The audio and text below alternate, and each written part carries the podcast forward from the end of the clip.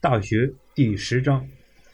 康告曰：“作新民。”是曰：“周虽旧邦，其命维新。”做国君的应该鼓励人们弃旧图新。《诗经》中说：“周朝虽然是古老的国家，但却秉受了天命，自我革新。”我们举萧何和曹参两个丞相的故事来理解《大学》第十章所要表达的意思。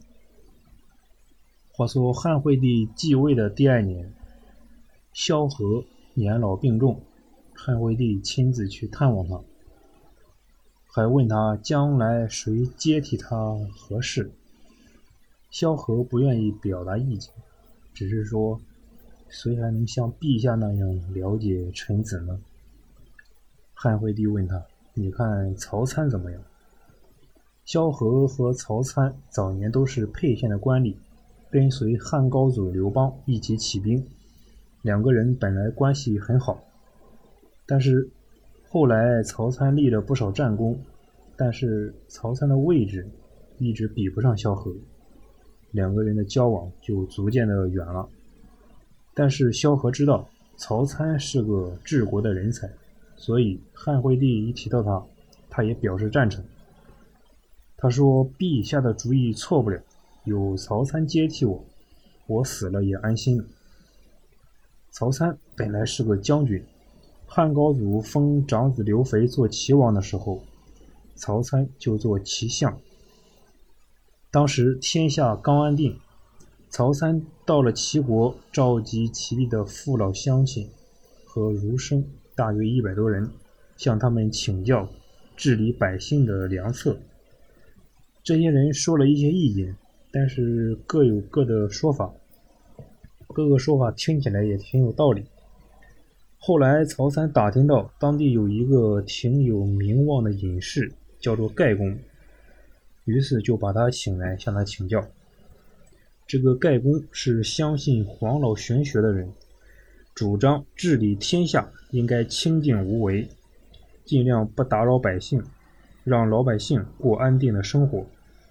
曹参依了盖公的话，尽可能不去打扰老百姓。他做了九年齐相，齐国所属的七十多座城镇都比较安定。萧何死后，汉惠帝马上命令曹参进长安。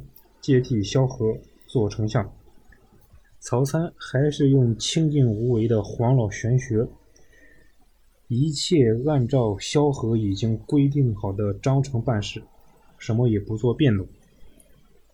有些大臣看到曹参这种无所作为的样子，心里就有意见，也有的去直接找他，想帮他出点主意。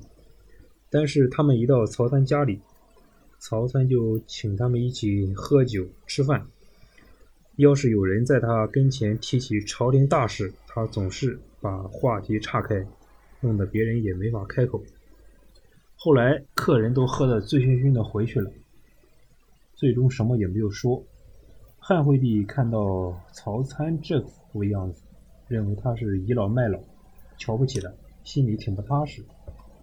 曹参的儿子在皇宫里伺候惠帝，汉惠帝就对他说：“你回家的时候找个机会和你的父亲谈谈。汉高祖驾鹤西游之后，我还那么年轻，国家大事全靠曹丞相来主持，可他天天喝酒也不管事，这么下去怎么能治理好天下呢？”曹参的儿子回家的时候。就把汉惠帝的话和他爹说了。曹参一听就上火了，他说道：“你这个毛孩子懂什么国家大事？也轮到你来指手画脚。”说着就让仆人拿来板子，把他儿子揍了一顿。他儿子莫名其妙的挨了打，非常委屈。回宫后就向汉惠帝一五一十的说了来龙去脉。第二天。曹参上朝的时候，汉惠帝就对他说：“你为什么要打你的儿子呢？”曹参就向汉惠帝请罪。他说：“请问陛下，您跟高祖相比，哪一个更英明呢？”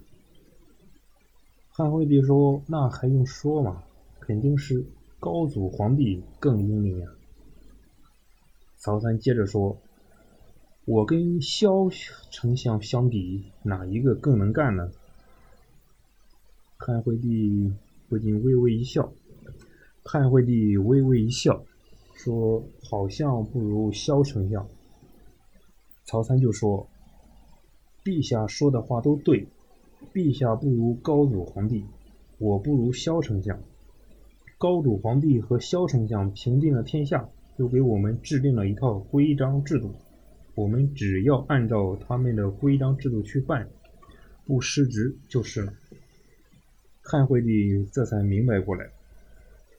曹参用他的黄老玄学做了三年丞相，由于那时候正是长期动乱之后。百姓需要安定，他的那种清静无为的方法，给百姓没有增加更多的负担。历史上把这件事称为“萧规曹随”。